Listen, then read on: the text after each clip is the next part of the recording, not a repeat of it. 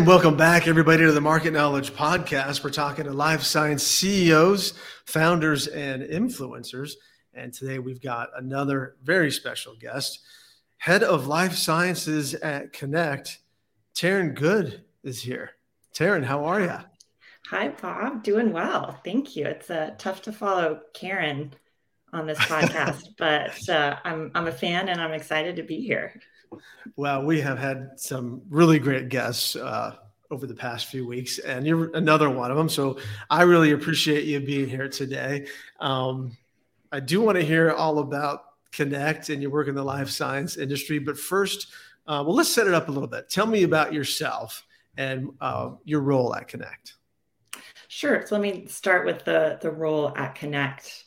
And it's exciting because it's a brand new position that was created thanks to the generosity of the Conrad Prebys Foundation. So it's truly influential uh, man and family in San Diego. Connect was awarded a grant.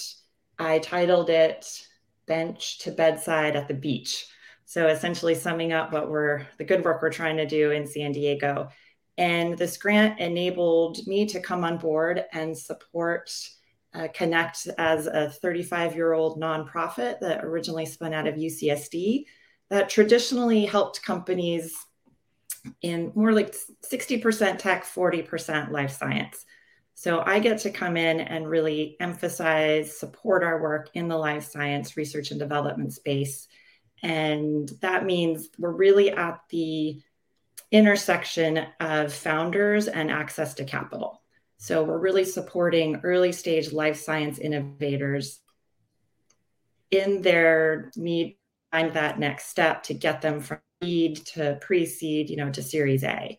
And we do that with support from grants and the Small Business Development Association and the like the state and the city and the county. So Connect is deeply invested in the economic development for the region. And that's also an essential part of my work because it's so critical uh, to San Diego as a whole, right? We're we're all about tourism and the military and then innovation. And life science is a huge driver of that. So I'm in this sort of unique space where I, this is a new position, a newly created role, but I just get to re-emphasize something that Connect has already been doing and hopefully even more solidify our place in the life science community by supporting these early stage life science entrepreneurs, have them grow, provide education, resources, support, mentorship, and then eventually they're going to raise that next round um, and bring those therapies to patients uh, that we so that we so desperately need. Well, Taryn, I know you have a background in the lab, you know, as as a scientist. Um, how did you get to San Diego, first of all, and then make that transition from you know working at the bench there as a scientist into this more of a consulting type of a role? I pointed my car west from Las Cruces, New Mexico, and kept driving for 10 hours until I got to the ocean. That's how I got here. it happens um, that way sometimes. it does. It was the best. It was the best uh, place because I was not going to stop in uh, Arizona. That was for sure. Uh, but no, I my uh, undergrad training was at New Mexico State University and I had grown up uh, in Albuquerque, New Mexico. Uh, my parents were both originally from uh, New York City, mom from Brooklyn, dad from the Bronx, but they had actually met um, at a hippie commune in Placitas, New Mexico, northern New Mexico, and then settled out there and always sort of emphasized wait, wait, growing hold, up. Yeah. Hold on. yeah. did you say a hippie commune in New Mexico? Yeah. Yeah. yeah. I don't even know if I actually know exactly what that is, but I um, I could see the pictures. I, I, still have some back in the day. Uh, it was basically a bunch of folks raising goats, uh, having a garden, uh, trying to I think live off the land in some ways and support each other. They were all from different backgrounds. My dad had served in Vietnam, had just come back from that, uh, so it was kind of getting like re introduced, you know, into society. And my mom had just driven cross country, was looking for something different. So it was sort of this compound where they were uh, just yeah supporting each other like my dad that was his role he was raising goats um, and they were just figuring things out as as young kids and i guess it was a good enough experience that they they certainly did leave the hippie commune uh, but they didn't ever want to leave new mexico but I'm sorry, go on with the story, but I just I had to point that out. That's a, you know kind of a unique um, story to tell right there. It is. I always love it, and I do love that there's some photos that exist. Um, so it's it's it's always fun to share. Um, but even if you know we didn't have sort of much growing up, but my parents had always emphasized the value of education, and my mother was the first woman in her family to earn a college degree. That really inspired me to keep studying, keep working. And as an undergrad, thought maybe you would go to med school. I remember I, I, think I passed out in a recovery room when my sister was getting surgery, and I decided maybe that path wasn't for me. Still mm-hmm. wanted to pursue something that could help me support patients, uh, go into research and development. So got my undergrad uh, in biochemistry. And one of the first job offers that I ended up getting out of college was at Scripps Research Institute in San Diego. Hmm. So that's how I was able to make that uh, transition out here. I, I started working for a young PI who was uh, brand new, moved down from San Francisco. We worked on sodium channels in the peripheral nervous system. Uh, his name was Ardem Patapoutian, and last year his work was awarded the, the Nobel Prize. So it's fun to look back 22 years ago and, and see the foundations when he took a chance on me as his first technician. Um, and yeah, ever since you know, it's still we're both still here in San Diego doing this work. Wow, fantastic! And so then you get into um, the lab space. You're working as in in labs. Um, tell me about that experience, and then again that that transition into you know, working at J Labs and, and and somewhat of a consulting role, and then to what you're doing now loved working at the bench, learned a ton just from all the scientists that I got exposed to uh, throughout the course of my career, right? You get to work with postdocs and other PIs, and all those uh, teachers that I had were invaluable to learning different techniques and learning how to speak the language of research.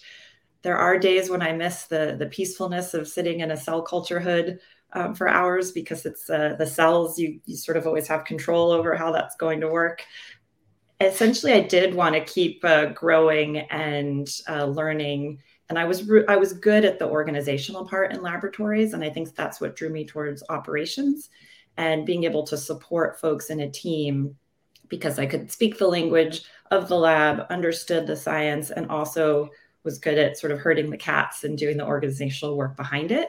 So that helped my transition into operations, and the opportunity at J and J really got me involved in those early stage entrepreneurs. So those were folks who their companies were almost like little academic labs that I had grown up and, and trained in.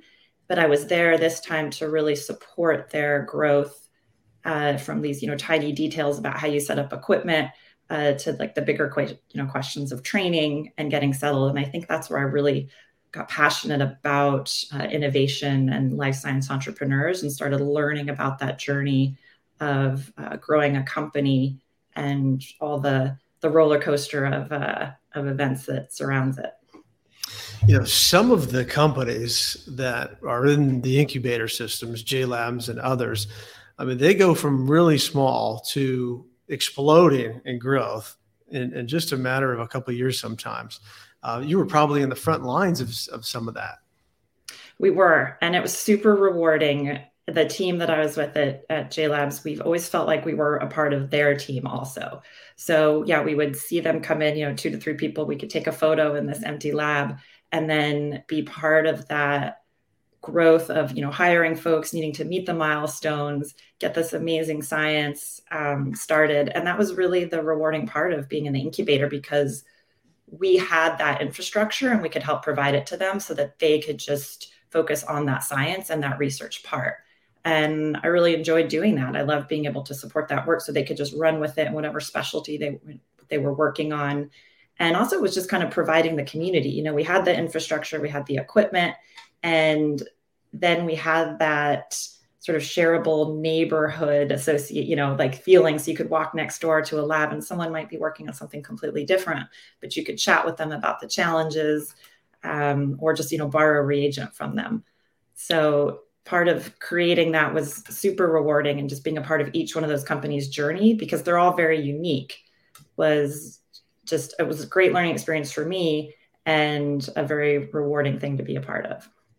When you were doing that and even now uh, but when you're talking to these ceos and founders of these companies that are, are in these incubators uh, is there a a theme to their concerns or challenges you know were they thinking like what was keeping them mm. up at night when they would say taryn i just you know i'm so concerned about or i'm thinking about this all the time who do i talk to it's such a yeah it's an important question and again every company is so unique what I did see is the just the struggle to communicate this amazing idea or therapy that, for example, was being spun out of UCSD, right? And so you've got this small group, this team of folks. How do you communicate that to the broader community, and how do you communicate it to VCs? So mm. the big struggle sometimes was finding that right team or the right person who could take the time to be that sort of forward-facing spokesman uh, for the company and still understand enough of the science to be able to truly uh, communicate the need, the problem they were solving, um, you know, how much they were asking for. And that's a really unique and special position that not all the companies had right off the bat. So, you know, it may just come down to finding the right combination of people, but also trying to grow and meet those milestones and get the data all at the same time right? So I think it's that it's being able to do the good work and communicate it to be able to raise the funds and do this all at once while you're trying to grow and scale a company. Good stuff. And and now you're at Connect. Tell me a little bit yeah. about that transition. And did, did you envision yourself going into a role like this? I did. I, I loved my experience at J and J, and still work really closely with the team there. This actually felt a, like a very natural transition for me. Working with those companies during those early stages, we would host VCs, we would do investor days, and I was always sort of fascinated about how that worked, what the investors were looking for, uh, how to really design the story correctly, and that piece is what I wanted to learn more of and when this opportunity came up, that drive to keep learning, my curiosity, uh, this transition to connect really gave me that opportunity. And what's wonderful, and I think it's really special about the San Diego community, is that the the goal, you know, stays the same. The that quote that I had been exposed to at J and J so often was that the the patients are waiting, and I still keep that front and center at Connect with the folks that I'm working with. And in making that tr- transition, I can still refer folks back to experts, you know, at J and J, or maybe if J Labs is right for them. And now I'm more embedded in the San Diego community also as a whole. I think in operations and in EHS, my role there was very uh, reactive in the sense that that was just the nature of the position, meaning, right, you're always responded to a freezer alarm and you've got to always be thoughtful about EH&S, with this role, I get to be much more strategic, where I'm positioned again in the county, um, working with so many different uh, community partners and different founders. So it really felt like a natural transition for my own personal growth and development, and for me to contribute more to this sort of unique, special space that uh, we have in San Diego. Uh, and I imagine you're meeting with a lot of founders, CEOs of, of life science companies, and then everybody in, in, the VC world, really that that whole community or ecosystem. So how, how has that experience been for you?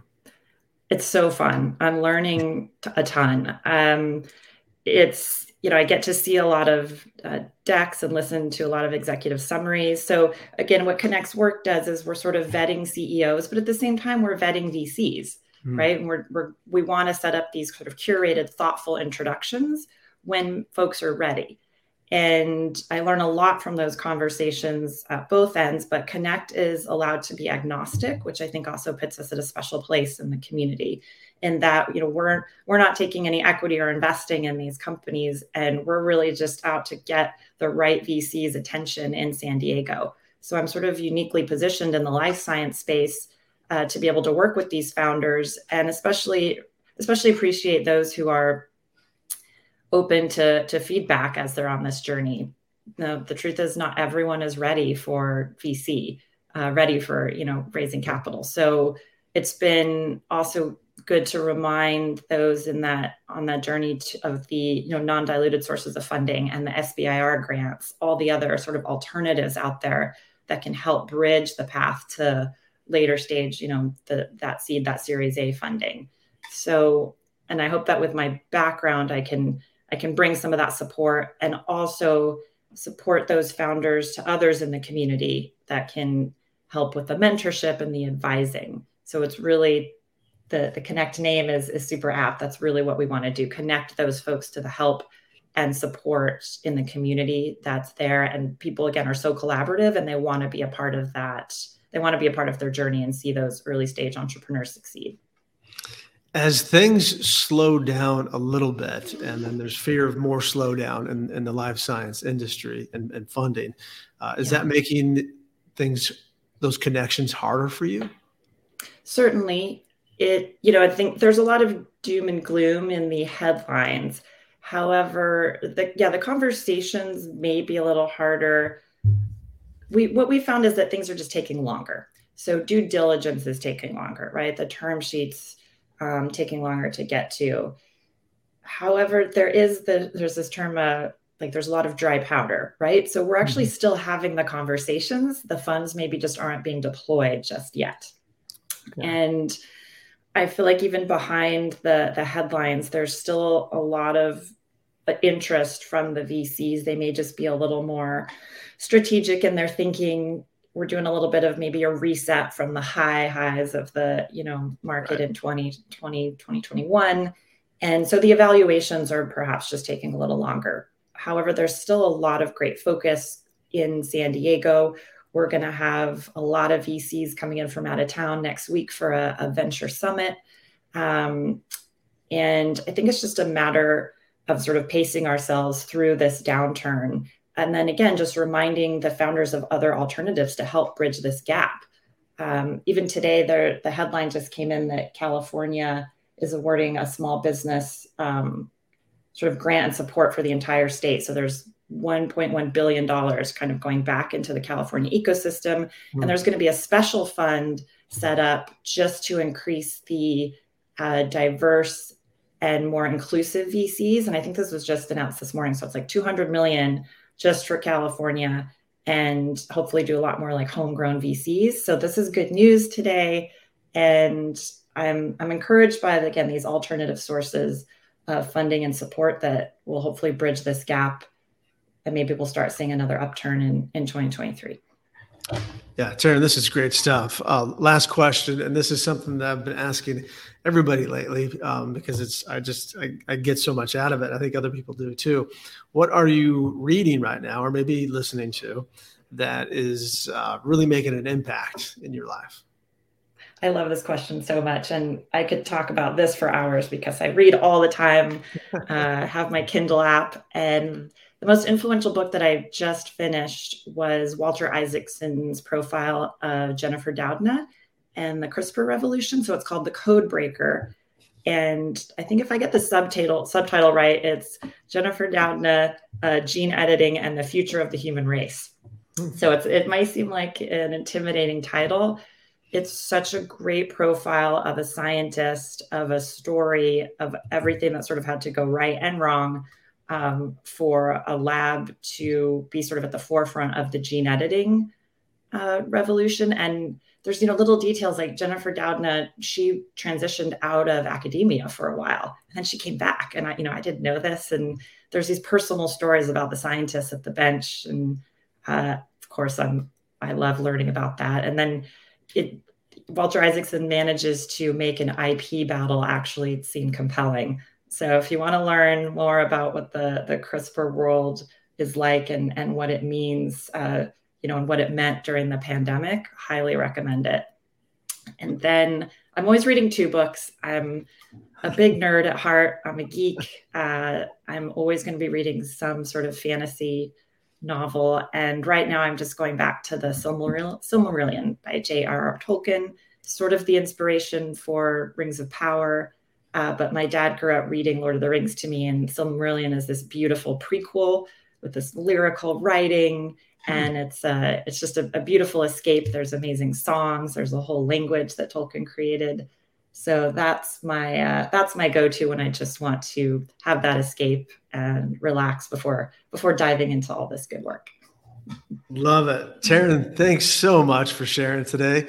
Uh, really appreciate you, you being with me, and I'm, I'll put your information and then I think also the books on on the website as well, so everybody can get a chance to look at those. And again, thanks so much for being here. I appreciate it. Truly a pleasure. Can't wait to keep listening. Yep. Talk to you real soon. Thanks. Thank you, Bob.